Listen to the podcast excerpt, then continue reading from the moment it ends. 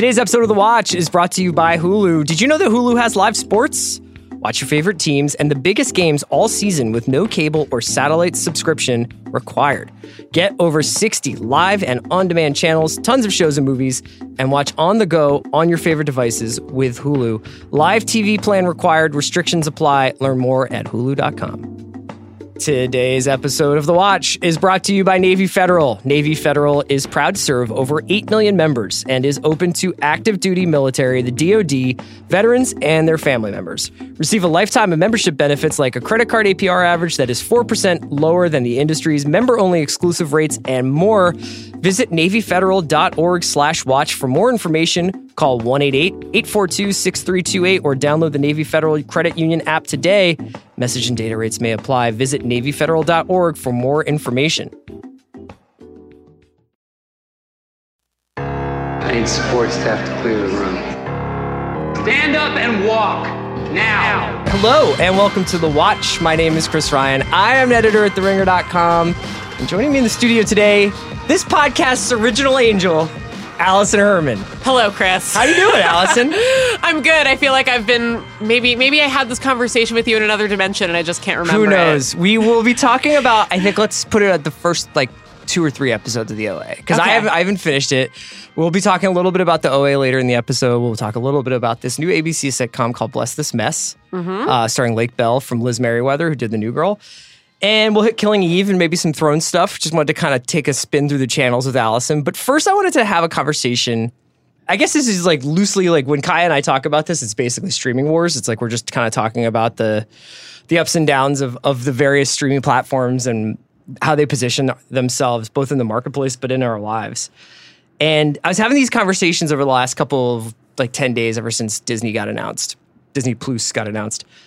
Not only because it was a notable price point, what they were put there, they were initially going to probably market it at seven dollars. Although I would imagine you're going to be able to bundle it with Hulu and ESPN Plus, and that will probably take it up, if not two past uh, what Netflix currently is, which hovers around fifteen bucks. Yeah, i would imagine the bundle would definitely be more. Yeah.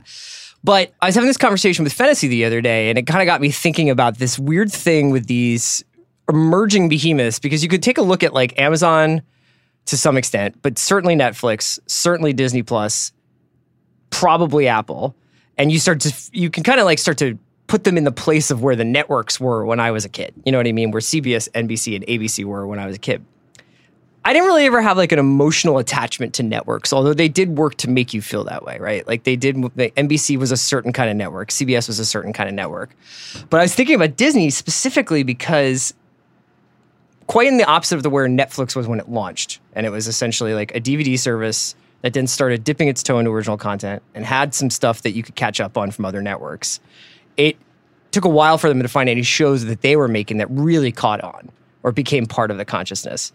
And Disney's not going to have that problem in a weird way because Disney has 80 years of stuff that people already have this emotional attachment to. Snow White, Star Wars, Marvel movies, Pixar movies, what have you. Yeah, it's basically like it's holding your imagination hostage almost, or specifically in the conversations I've heard mostly, it's like your kid's imagination. Yeah. It's like I need like my kid is going to want to see Cars or Moana or the next Marvel movie or whatever. And so like it's not even a matter of will I subscribe to this? It's like will I subscribe to this or will I subscribe to the mega Hulu bundle? Yes, right. And that was kind of where I was getting to, where it was like they've created a relationship before the service has even been launched. They've created a kind of curiosity on people, like uh, my part, where I'm like, I just definitely would probably pay seven bucks a month just to see what the Mandalorian is like, outside of whether or not like there, that's that's you can see that. And then there's also like like you're saying, there's going to be families who want to have the Disney Children's Library available. There are going to be people who I think it's very savvy that they waited to the extent that they did wait. I mean, I know they had to buy MLB Advanced Tech and create all the back end stuff that they wanted to create for it, but even the Marvel movies are now like 10 years in with a proven track record that they make stuff that some people do return to over and over again. Yeah, or even just the idea of being like, just to start, we're going to have 22 of the highest grossing movies that have ever existed. Right. Is quite the opening sell. Yeah, and I was sort of curious about all of this in relationship to Netflix because Disney's being sort of set up as a as a Netflix killer. I don't necessarily think it will be that. I do think that Netflix has uh, th- there's there's going to be multiple streaming services available for people's dollars. Although Netflix's proposition is such that they have to constantly be growing and adding subscribers to their base to make up for the amount of money that they're spending on content and whatever else they spend it on. But Netflix, it seems like the emotional dependency, if you want to call it that, that you have, one would have with Netflix, is almost more about the experience of watching Netflix than Yeah. it is any one show on Netflix. Absolutely. I mean, I remember we talked a little bit about this when we were talking specifically about their Oscar campaign for Roma. And I remember looking at that and thinking it was really interesting compared to their TV strategy because their Oscar campaign was like, we believe in auteurs and like specifically this movie. Mm-hmm. And TV, it's just like, we're Netflix, we have everything. Yeah. Like they didn't really necessarily have any of the most nominated shows. It's just like they literally have so many shows that hit so many different niches that like they just owned the board. Oh, and yeah. I do think in the minds, speci- especially of people my age, it's not even an emotional attachment. It's just a utility. It's just like, well, Netflix is just like a recurring monthly charge that I have because I know it'll have something that is of interest to me. Right. And I know it offers the social aspect where like it's of interest to me and people I know will also be experiencing it and I can talk to them about it. Right. And so you and I have talked before about a whether you want to call it ease of use or it's been sort of we've just gotten used to it. The fact that you feel like people will give Netflix shows way more of a shot or at least like oh it was on the front page of Netflix so I started watching it regardless of its critical reception regardless of its pedigree regardless of whether it's any good or not I mean, we're about to talk about the OA. Like, can you imagine, like, even HBO, but like NBC, any like sci-fi, just anything that is not like we have hundreds of millions of people just idly browsing our Yes, service, right. being like, "Hello, watch the show with the telepathic octopus." Yes, Like, I, it's absolutely the, the case, and I think that that is a weirdly, to me, that's weirdly part of the value of Netflix. Is that like somehow, even though we all talk about oh, it's just like this algorithm that governs like what gets cho- chosen to keep they keep on or what they cancel or what gets promoted. I do feel like strangely, it's not out of benevolence, but like strange stuff happens on Netflix in a way that I wonder whether that will ever happen on Hulu or happen on Amazon or happen on Apple or happen on Disney because they have so many innings to fill. They have so many hours to fill. Now, that they could all wa- that this could all wind up changing if Netflix decides to become a lot more circumspect about how much money they're spending on original programming. Um, I do wonder. I mean, Kaya said something to me the other day. Our producer Kaya, she was like, I think you made mention of like going home, and you were like, yeah, I just throw on the Office, and then like if I'm cleaning my house, like the the Office will just be on in the background, which is exactly what I used to do when I would go home and just turn ESPN on. I would have it on uh, basically to hear another voice in the house while I like made dinner or something like that. That's not going to be the experience that we have with Disney, but I wonder whether or not that experience is still as valuable as any other. No, I think it's valuable. And actually, like another service that I think Disney will maybe work in complement with now that they own so much of it is Hulu. Yeah. I was listening to KCRW's The Business, which is a really great podcast to listen to if you want to understand this stuff. But they were sort of talking about the way Disney is positioning it is that Disney Plus is going to be a little more of a family play, like we mentioned. It's got a lot of stuff that like appeals to kids and appeals to f- parents watching with their kids, whereas Hulu is a little bit more of an adult thing. But I think something that Hulu has very quietly been both competing with Netflix in and like maybe even doing better in as because they've up until this point been like we're the one that's owned by the broadcast networks. They have amazing archives of shows like 30 Rock. Like, like yeah. Golden Girls. Golden Yeah. Girls is like basically my wife's version of the way people watch The Office. Like when she's just like, I just need a nightlight on, she watches Golden Girls. Yeah, Seinfeld. Yeah. It's just the show that feels, or it's the the service that feels the most like it's replacing traditional TV in that sense. Mm-hmm. And I do think it's very, very valuable for something like Disney to have that. And part of that is because I just know that it gives me a lot of bang for my buck, and so it's definitely like quiet. I think it's less flashy than something like Netflix, which just especially from here on out as they're losing archives owns so much Sure. it's kind of interesting to have the one that's like, okay, this is where I get like my passport to the past of network TV. Yeah, absolutely. I mean, and that's actually something that I wonder whether or not we'll like. It there's a little bit more of a historical archive, like you're saying in Hulu, where it's like with Netflix, it's kind of a little bit more flattened out, and it's been replaced largely with their own original content. The thing that's strangely I wonder whether the two most popular shows on Netflix are The Office and Friends. You know, I mean, I know that Narcos and I know that Stranger Things and I know they have a lot of like very successful shows, at least by their own metrics. But I wonder what would happen once presumably Warner streaming, whatever that comes Yeah. out, would take Friends back. And if if uh if The Office ever reverts to an NBC Universal Comcast uh I mean, they literally just announced, I don't know if you saw this, the marquee offering of NBC Universal's like to be titled streaming service, which is launching in 2020, is a adaptation of Brave New World starring Alden Ehrenreich. yeah. Which is just the mo it totally feels like variety Mad Libs to me. Yes, of course, yeah. And it's also just like I don't even know if that's the selling point of that streaming service. I'm not I'm not like, oh, I can't wait to see what original content the mighty NBC Universal is going to bankroll for me in the same way that I am with like Apple, where I'm just like, okay, like Apple can literally just like set a crate of Benjamins on fire and it's just like a business expense. Yeah. You know? Like I can't wait to see like what that results in. NBCU I think is gonna be tougher and I would not be surprised if their leading cell alongside newer stuff was like, oh, and by the way, we also have the office for you to put on while you're cleaning your house. Yeah, I mean that, that that's going to be the curious thing. I've been trying. I mean, I was I read a great article on Stratechery by Ben Thompson about the introduction of Disney Plus and and the possible bundling of that with Hulu and the possible bundling of that with ESPN Plus and how that sort of creates like a pretty close approximation to what it's like to have cable television. You know, because you would have your sports, you would have te- regular tele, quote unquote regular television, and then you would have these Disney products.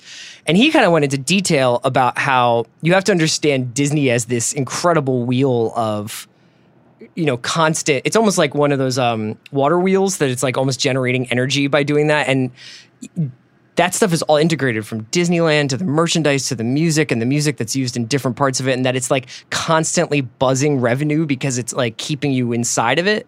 But then on the other hand, something like Netflix is a little bit more of a passive thing, and Netflix is kind of just offering a ton of stuff that isn't necessarily like a brand, right?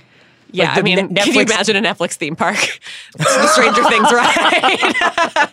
So there would be like Key West World for uh for for Bloodline, right? Yeah, so I was about to be like, there could be like a themed B and B for Bloodline. Yeah. Go, Go- see the Hollywood sign from BoJack. You could go to the women's correctional facility for Orange, take a tour of the the Oval, Oval Office, Office with Claire. House of Cards. yeah, Yeah. yeah, and then I think I think that like the thing is is that they do do like Stranger Things activations at like Universal Studios and stuff like that for ha- Halloween.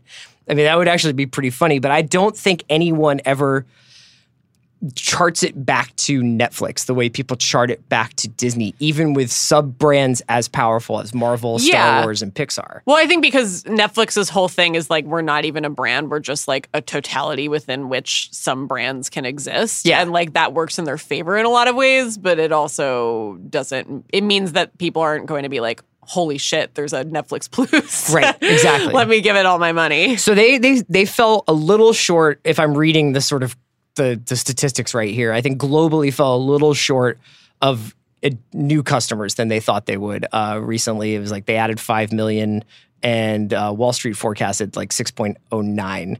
And uh, the company blames that slowdown on pricier offerings because they're raising prices in different different parts of the world. And it is truly like a global service. That's the thing. I think we tend to like look at it through this lens of like, well, what shows are you putting on here in America? And it, uh, they do really think about like what's who is watching this in Brazil and how can we better service them. But that being said, like I think once we get to November and December, and the reason why I'm so fascinated by this is I think that the, these companies are going to have to keep articulating what it is they do for us and what purpose they serve in our lives. Apple, I thought, kind of botched their rollout, or at least were not that impressive with it. But I do understand what they're trying to do, which is that they're trying to get into Apple is integrated into every single part of your life. Your phone, the way you listen on AirPods, the way you pay for stuff, the games you play, the television you watch, all of it is running through Apple machinery. Does that make sense? Totally. And then you've got Disney, which I think is like almost this weird like what if you only needed one brand? What if you did there didn't need to be this like multiplicity of like corporate voices in your life and you could find everything you needed in this one under one umbrella? Is that scary to you? Kind of. I mean, it's weird. Like, I was listening to that podcast and someone just offhandedly mentioned the idea of FX and the fact that Disney technically owns it now. Yeah. And I was like, oh, yeah, like FX shows just aren't really available on streaming because Landgraf has been so reticent of Netflix. Like, is, is this just going to be. Well, they have their own they- they have their own uh, app. Yeah, The they have an app, but yeah, that's yeah. sort of like if you already have Oh, FX, sure, it's not it's not the same like, oh, I'll pay an extra seven dollars a month and I can stream like all of the Americans. Yeah. And it's just like the idea that, you know, what is arguably right now the premier prestige television network, which does not make their offerings like super accessible to the non-cable having public.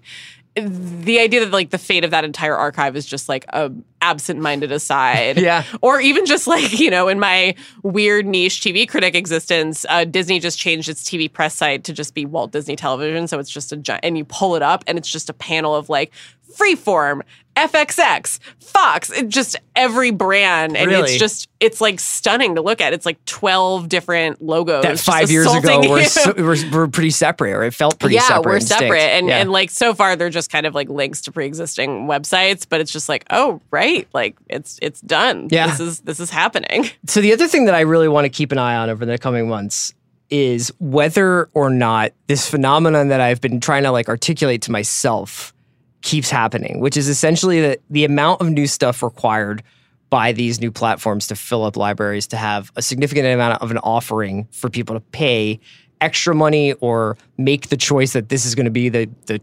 televised entertainment platform that they use is going to be such that basically we're always trapped in this hamster wheel of the new. Because one thing that I've noticed recently is that when like me, Andy and I used to do this podcast back at Grantland even, and there was like that was sort of like quote quote unquote peak TV era. But one thing that you would always see is like if you just kept evangelizing for certain things, there was a good chance that people would check out the Americans eventually. You know what I mean? Maybe not on like a massive, massive, massive amount, but people would have the time to say, like, okay, well, there's only like three things on now. I'll go back eight months and catch up with Breaking Bad on Netflix or whatever. But if you're constantly pumping five to 10 new shows every week, I wonder if anyone's ever going to get to go see Patriot or go see Berlin Station or go see any of the shows that are like two years old or like th- three years old. And this brings me all the way around to HBO because I get really interested in the idea of like, is are people going to go back and watch Six Feet Under the way that they watched The Office? I don't think so. Although it's funny, I have noticed this is definitely like a very isolated anecdotal Twitter thing, but The Sopranos has like started to become that Really? in this weird way where like I see people doing it as like a comfort watch where it's like, okay, now that I know all the stuff that happens and I know all the weighty psychological things it's trying to say about, you know, how can people change and blah blah blah, I can just like go laugh at this scene with Paulie Walnuts in it Yeah. and just revisit it because it's become this like weird shared classical touchstone that's also like kind of dated in a funny way now. But do you find that more and more people, like just in your conversations, are less likely to say, "Oh, I'll go catch up on the Expanse now, so that I can like." The experience that actually was pretty normal for Game of Thrones, which is around the first or second season, you saw a lot of people like, "I binged it. I'm ready for season three. That seems like it's going to be m- increasingly rare as we go forward because of the amount of new stuff that's getting promoted. And if it's all getting promoted on these services, like I don't know what happens to libraries. Oh, 100%. And it's also just like, I find that I have to catch people at very specific times. It's like just as they're getting to the end of whatever they're watching, Yes. that's when I can slide in and be like, check this out. Yes. But I have a very limited window in which to like work my recommendation magic because people are always occupied with something. Yeah, yeah. To say nothing of everything else that's happening in the world. So I, I it's very interesting to think about where this stuff is all going. I was, I, I was just fascinated. I was thinking about that thing that Kaya said, where she was like, "I turn on The Office or I turn on Vanderpump and like have it on in the background," and that is like a major way that people. I that's a major way that lots of people take in television. As is, I've decided to binge four seasons of Saul before five or whatever. So it'll be curious to see how all that stuff and our behaviors change uh, as as these services finally start to pop up. I mean, I think that I would imagine Apple would get to market before Disney, but the I, I, think they're be- both set to be in the fall, right? Like The Mandalorian is November, November, yeah. and then Apple has said like sometime in autumn. And We'll- also, we'll let you know. we'll let you know. And also, it's like not clear at all like how many they're launching with. Yeah. Or I don't know. It's so weird that they had this whole launch event, but they didn't actually like announce anything. Were you surprised at all to hear that it sounds like at least The Mandalorian, but I would imagine most of Disney's original programming is going to be week to week and not in a binge. Oh, I didn't catch that, but it's Yeah. honestly kind of exciting. Yeah. I've, I would love to have a full week to process Werner Hertz working his magic. Yeah, me too. Me too. Okay, so let's take a quick break to hear from our sponsors. Uh, and when we come back, Alice and I are going to kind of run through a bunch of shows that we've both been watching uh, and give our thoughts. Okay, we'll be right back. Today's episode of The Watch is brought to you by Philo. Say goodbye to expensive TV bills and horrible customer service with Philo. Philo is a new way to watch all the TV you love. Philo is the cheapest way to watch over 50 of your favorite channels like Discovery, Science Channel, HGTV, Food Network, AMC, VH1, and more. Never miss a minute of The Daily Show. Catch SpongeBob and Paw Patrol for the kids, plus tons of classic shows and movies. Enjoy live and on demand TV, plus unlimited recording for only $20 a month, and never miss a minute of the shows you love. Philo is great for watching TV from your TV, phone, or computer whenever you want. There's never been a better deal on cord free, commitment free, hassle free TV. Philo is available on Roku, iOS, Fire TV, Android TV, and Apple TV. Start your free trial, visit philo.tv slash the watch. That's P H I L O dot TV slash the watch. And if you go now, you'll get 15% off the first month.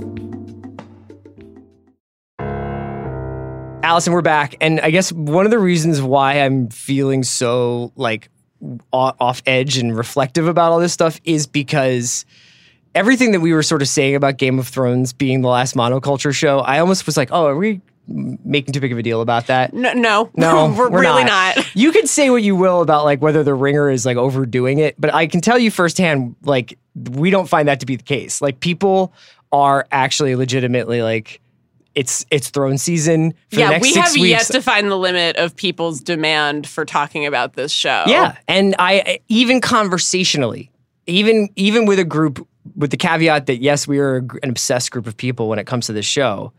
Conversationally, it's coming up all the time. Like, Oh, it was remarkable. I mean, I came into the office on Monday and it was like a true water cooler moment. Like, obviously, yes, our office is like uniquely focused on the show, but even with people who weren't professionally covering it, I had like five separate conversations Yeah. about the premiere and how we feel the season is going and like how we're feeling now that it's back. And just, I don't have that experience about any other show. anything. Yeah, and I think that it was something around 17 million live, I think, and then we don't know. if- It was the biggest episode in HBO's history. Yeah, like, I mean, it's it's like the number is not M*A*S*H numbers, but it's pretty huge. It's it's it's it's honestly eye watering. What did you think of the actual episode? Because I think I read your piece. The first piece you wrote was like it's getting back to basics. It's got it went back to like what made Game of Thrones really good in the first place in a lot of ways, and and also in sort of you know the funny kind of like true bloody aspects of you know what we kind of know HBO is capable of. But what did you actually think of it as a game of like as an episode of television? I enjoyed it. I mean, I think one of the things it had and did well that last season was so lacking in was the kind of human scale, character to character moments that actually drew on the dynamics between these people that we've seen develop over literal years, which is what television does best. Like, that's what I can get out of this medium that I can't get out of a two hour movie.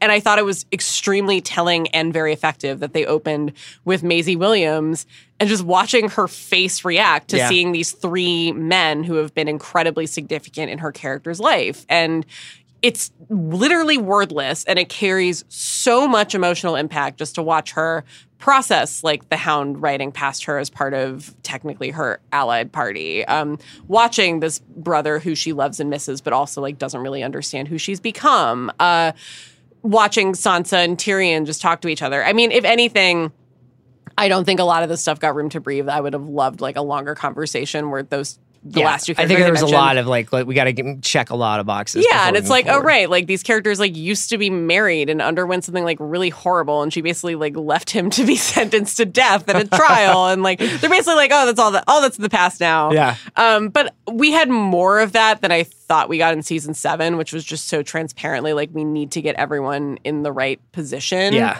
And it's like, okay, well, now that they're there, we can actually have some of the stuff I've been missing. That's it. There were some of the plot holes that people have not been appreciating about the latter part Sure. of the show. Like what people have been saying about stuff like Jon. Jon just casually riding a dragon and Dany not apparently thinking That that's seemed to be remarkable. yeah.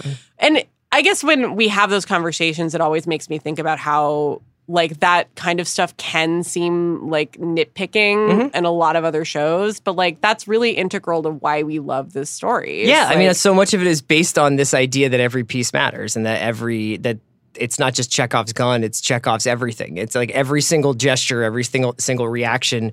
Honestly, at this point, every single utterance is getting gonna get analyzed, and I'm sure the people who make the show know that. You know, so they have to be aware of that. Well, it's going to get analyzed, but also it matters the fact that Game of Thrones has defined itself by like not doing TV logic. Like characters until recently don't have plot armor. Um, the way I thought Zach Kram articulated it so well in that essay that we read on the site, like consequences are driven or arise organically from actions. Mm-hmm. And right now, I think now that we're so close to the end game, we can kind of see what's going to happen based on what needs to happen. So, like what Andy was talking about on, on Monday was like, oh, well, we need Sam not to like Dany so that he'll tell Jon. So, Dany needs to tell Sam that she killed his family. Right. The one thing I am encouraged by is like we're getting to the point where we're so close to the end game that like I genuinely don't know what's going to happen. Me neither, actually. I it, partially because I've spent so much time watching this show and thinking about these characters and watching these actors that it's kind of hard for me to conceive of it without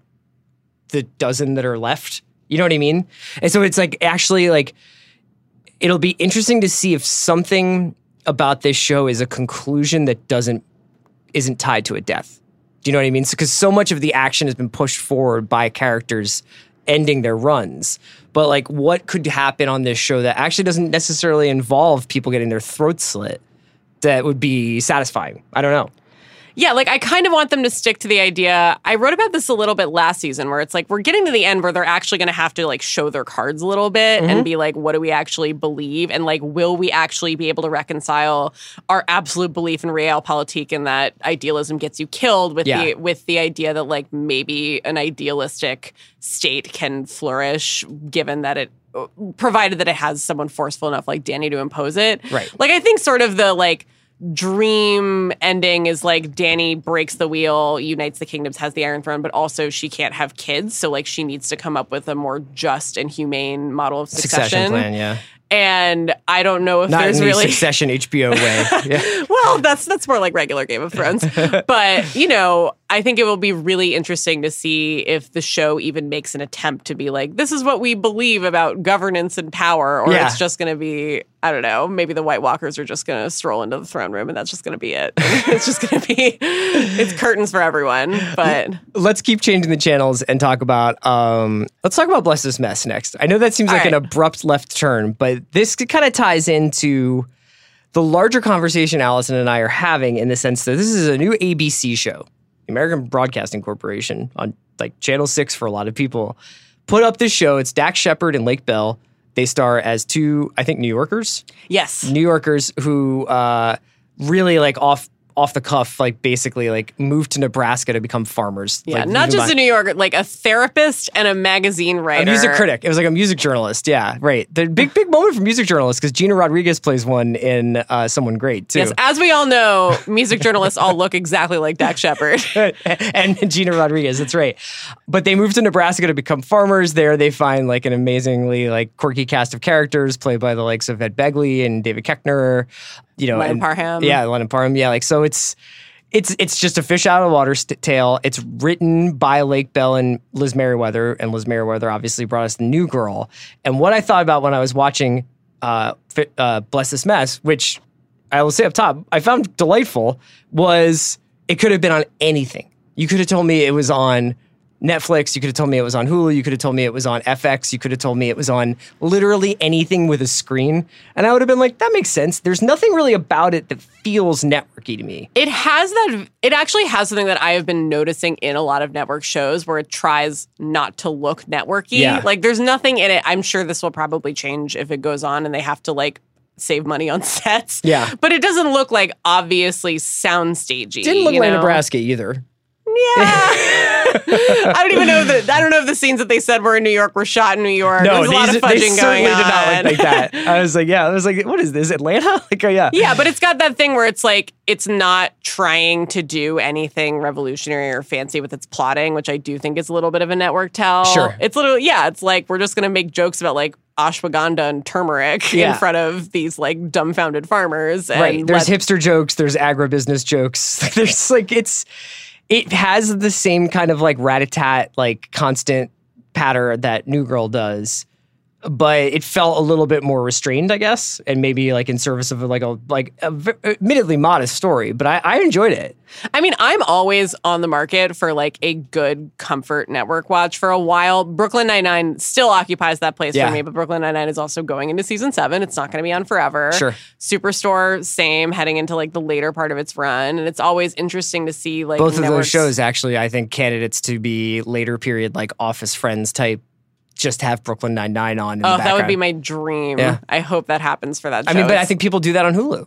Oh, I mean, yeah. I've totally talked to people who are like, yeah, if I if in the absence of anything else, I just like basically pick a random Brooklyn Nine Nine to have on. Totally. And it's it's always good to see networks still trying to do that at the same time that NBC is also doing like the good place. Yeah, absolutely. Where like the good place is very obviously, as has been discussed in the show, a concession towards the realities of like most people watch this on streaming. We need to do something like a little more ambitious to compete in this marketplace right, Right. now. And this is just like no, these are just like funny people you like in a very classical source of comedy. And Yeah. we're just gonna let it spin out from there. What do you think about like a show like this? Like, do you think it just like kind of quietly like plays out the string over the course of the spring, or do you think it has any chance of catching on? I mean, I honestly think if it catches on, it's going to be because a streaming service picks it up. That's just like how stuff works Yeah, now, like yeah. de facto. But I mean, I could also see it, yeah, like just quietly making its way past the syndication mark. And I think it all depends on, I've only seen the pilot, and like pilots for comedies in particular are notoriously hard to judge because, like, what you want out of a sitcom isn't the premise, it's like the status quo Mm-hmm. that sets itself up within that premise. So, like, I like David Koechner and Lennon Parham, but like, do they have the comic chemistry to form reliable side characters? I don't know yet. Yeah, right. I believe they could, but I think that's something that's like worth checking in on a little further down its run. Really quickly, I just wanted to hit Eve really fast. I know Yes. you and Kate are doing the Recappables for it anyway, so We people can hear all of your takes there. Second episode was really like quite involving. Do you feel like they are like in like second gear, like kind of trying to like kind of pace it so that they don't basically like they came out of the fever pitch at the end of first the first season. Are they trying to figure out a way to slowly bring these two characters together again? Yeah, they definitely seem like they're searching for a status quo, and they found that very quickly with Eve. I think like they basically had to undo a lot of what happened in the finale. It's like both Eve and Villanelle got fired, and Eve by the end of the first episode is back with MI6, and Villanelle by the end of the second episode is Has back with the 12. yeah. Yeah, and you know, it's interesting to be like, okay, well, we actually need to like tell a sustainable story. But I have thought it's interesting that I do think you can tell Phoebe Waller Bridge is no longer at the reins. Yeah. There's like a little bit of that, just like little surprise magic. I don't really know what's going to come out of this person's mouth thing that made it work so well in the first season, but it's also made me appreciate this is what I wrote my review about. There's just like a lot of constituent parts of a show that is that are not the showrunner. Yeah. And like Jodie Comer is still doing just absolutely indescribable things with her face. And I still love watching this cast, and the soundtrack is still irreverent, and the location budget is still more than I could ever dream of. Absolutely. And it's fun to watch all of that work, even as we don't have like a full picture of what the season is going to be yet. Yeah. Although I will say it's interesting that. I just broke into my screeners for Fleabag season two, which is obviously Phoebe Waller Bridge I feel like we're gonna have to give you like a full clear out episode for that when when it finally comes to Oh, Amazon. it's coming. Yeah. I will I will like bust through the wall of the studio like the Kool-Aid man when it finally drops. But suffice it to say, I obviously really loved it and I Uh-huh. highly recommend it when it comes out. But it, it, was interesting to do that back to back with Killing Eve and be like, okay, like Killing Eve is a show that's trying to like figure out its like long life and Fleabag is has the luxury of just being like, she said in the press, like, it's over. I don't want to do anymore. Yeah. This is just like my thing that is about me, or like not about her, but is very centered on her voice and her performance. And I don't know, like, I still am really enjoying this Eve season. We don't have the luxury of last year, they kind of knew what they had on their hands. So they gave like seven out of eight to critics, like Yeah. right up front. And so, like, I could go in being like, yeah, I know this amazing scene is episode in episode five is coming. You know, you know, take me to the hole is coming. Yes, Yeah. I know Take Me to the Hole is coming. So like even if you don't aren't like immediately grabbed by the pilot, I can like tell you what to expect. I've only seen through this Sunday's episode, which I quite enjoyed and highly recommend and still recommend the show. But it's like a fascinating exercise in like showrunners are given so much credit for whether shows succeed or fail now. Yeah. And they've basically announced this model where like they're actually going to turn over showrunners every single season as like a built-in part of the plan instead of being like, oh, actually Phoebe Waller-Bridge is too busy. We're going to hand this over to Sure, someone else. right. But they also are doing that clearly with an eye towards making this like a long-term sustainable thing. and it's like a, maybe maybe not necessarily a fake anthology series or anything, but it'll have possibly a different feel. I mean, that would be like presumably that could happen. yes, there will be eras. Yes. And so just watching like in Fleabag, just an absolute example of TV auteurism versus Killing Eve, which is kind of trying to like figure out how it's going to work, you know, in this not vacuum, but like once part of its sales pitch has shifted a little bit. Yeah. I mean, I'm still like, I will watch, you know, Villanelle in weird pajamas, snap kids next all day. But So your description of Phoebe Waller-Bridge and especially her vision of Fleabag as being like, this is my fucking thing. I'm just making it, and it's not about like commoditizing it necessarily or franchising it or making it sustainable. Like this is the statement I want to make, and I'm out. I feel like you could say something similar about the OA. Now, yes, Alison and you I could. probably have very different opinions about this show. Although I am not, there are some shows where I'm like, this is good, and if you don't like it, you don't get it. There are some shows where I'm like, I like it, I don't know if it's good, and it's fine if you hate it. and then there's the OA. But the OA would be a little bit more the latter than it would be the former for me. Um, so this is this show. Obviously, it's the second season. Somewhat, I wouldn't say delayed, like by any like uh, inside information. It was just like the first season. I can't. I think was 16. yeah, it was like December, right? Yeah, and then so the most recent season came out like three weeks ago. Um, I I don't want like it's really difficult to talk about this show with either without either a giving something away or b like getting lost in plot description for twenty minutes. So I will say Brit Marling, as she usually does in shows that she has a creative hand in or movies, plays a messianic figure who may or may not be an angel. Who is doing a lot? She's of, an angel. Yes. She, she can't like that's the thing is it ended on this note of ambiguity in season one. Yes. That was like, oh, like, did she maybe make this all up? And like to my mind, having found a lot of season one kind of a slog, that was sort of the most interesting part of the show for me, where it was like, oh, like what does it say that people would choose to believe in something like this? Right. Like those were the themes that I was attracted to, where it wasn't necessarily about her, it was about like how people felt about her. The problem is this show is not designed to address those questions. This show is designed to be about Brit Marling and her amazing adventures. Yeah. So basically, it starts in season two, and it's like, no, actually, like this is very real. She has literally jumped to a different dimension. She obviously has as have other people who may or may not be like celestial beings. I mean, it, it Yes. is apparently like a thing you can do in the world of the show is jump your consciousness into another body, but it's like the the rules of it are like way too like complicated to explain on a podcast. But suffice to say, suffice to say, they. So here's the thing: is like there is something about this show that is so committed to the bit that I almost find myself like enjoying it. I do feel like so much TV sometimes feels like. Oh, it's kind of like too cool for itself, or it's not cool enough for itself, or so there's something going on with a lot of TV where it feels like the commitment level is like a little low, but like there's something almost admirable about like the dedication and passion that they have for this like absolutely wackadoodle plot. I certainly respect it. Yeah. And I should also offer the offer the upfront caveat. Something that I understand about my relationship to this show is I am a deeply cynical person. Sure. I find earnestness a very hard sell, and this show is nothing if not incredibly earnest. So and you do not want to join my fan club of interdimensional tr- time traveling angels then that I have? I'm willing to join the fan club of Karim, the new protagonist, because one thing I will give this show is it shifts gears for so instead of being largely set in a Michigan suburb with occasional flashbacks to like a weird basement prison in North Dakota, Uh-huh. um, now it's mm, a lot of this current season is set in this alternate universe San Francisco, and a lot of the um, burden of being the protagonist is shifted from OA slash Prairie slash whatever you want to call Brit Marling's character to this guy Karim, who's like a private eye, and Mm-hmm. it, and, and he works in my mind because he's skeptical, and it, it's really good to have a skeptic asking questions driving a paranormal mystery. Yes. like I think he makes a lot better of an audience surrogate than this person. But I also find in a lot of the discourse about the OA, there's a lot of willingness to give this show credit for being weird. And I love weird. My Yeah. my three favorite shows of 2017 were The Young Pope, Twin Peaks, and The Leftovers. Like, give me wackadoo shit Yes. all day, every day.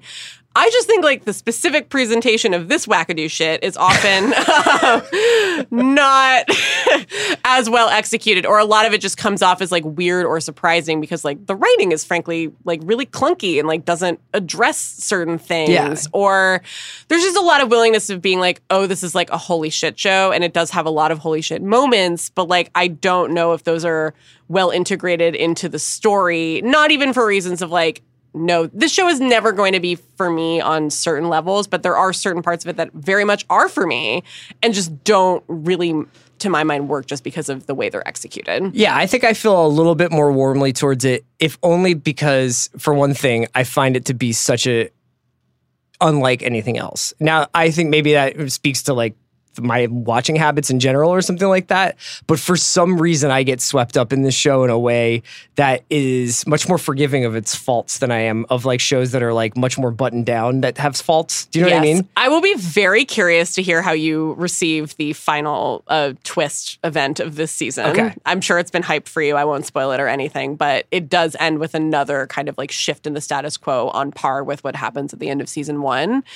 But yeah, I do think it's it's really interesting in that like we treat certain things like creator driven or super weird and unusual like kind of assets instead of just descriptors. Yeah, and I think the OA is a really interesting case of like I can understand what makes certain other people like it, but I just happen to think or like I can understand that it is remarkable that you know they were able to accomplish this and really hew to their own vision within the context of Netflix. But like I don't think that's necessarily a good in and of its own. It's like that could allow a lot of cool things to happen, but in this specific example, I don't think it works. It did seem, though, anecdotally, as somebody who sees you in the office, though, that I have seen you when you were like, I am finishing something out of professional obligation or I am watching something because I feel like I need to know about it. And then you were like almost elated by how nuts this show certain There's a little bit of like love to hate it, I think, going on with this show. I will also just say, like, weirdly, it was an interesting contrast with Killing Eve this week, which is just so much of the show is hinged on like how charismatic you find Brit Marling. and yeah. like, I frankly find it interesting because it's a testament to how charismatic Brit Marling finds herself. Yes. And Yeah. I don't happen to agree with that self evaluation, but it was really interesting. There's like, I won't spoil the specifics of it, but in this week's episode of Killing Eve, like a character is talking about Villanelle and is in episode three or in episode three, Yeah. but like, so no spoilers or anything, but just a character is talking about Villanelle and is talking about how enrapturing she is and how if she let her, she'll come in and take over your life. And that works within the context of the show because Jodie Comer actually is like that magnetic. Yeah. Like someone says that about Villanelle and you're like, yeah, I've seen Villanelle. Like that totally squares with my image of her. Sure. Whereas in the OA, you have like this whole troop of high school students and one adult that's like totally devoted to her. She goes into San Francisco and like immediately acquires new friends and allies who are willing yeah, to help right. her. And that just isn't really borne out in like my attraction to her as a viewer, Mm-hmm. which clearly like I am not you know the be all end all verdict in this there are people who truly love this show and i do think it's very interesting that this is very polarizing there are people who absolutely love it and there are people who absolutely hate it and there are not a lot of people as you mentioned who are just like eh people are talking about it i'll, I'll just check keep it out going. yeah yeah All right. Well, we'll definitely have you back on for Fleabag. I'll definitely have you back on when I finish the OA so that you can be like, Oh my God. "Ah, I told you. Uh, I Alison, wait. thank you so much for joining us today. thanks for having me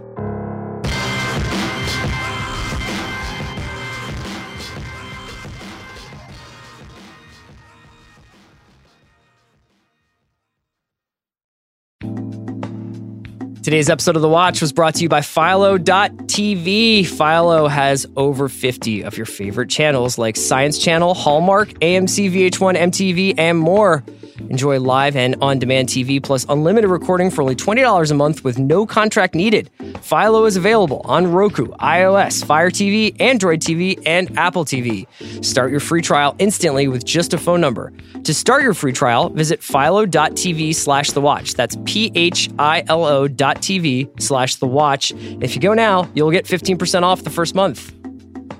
Today's episode of The Watch was brought to you by Navy Federal. Navy Federal is proud to serve over 8 million members and is open to active duty military, the DoD, veterans, and their family members. Receive a lifetime of membership benefits like a credit card APR average that is 4% lower than the industry's member only exclusive rates and more.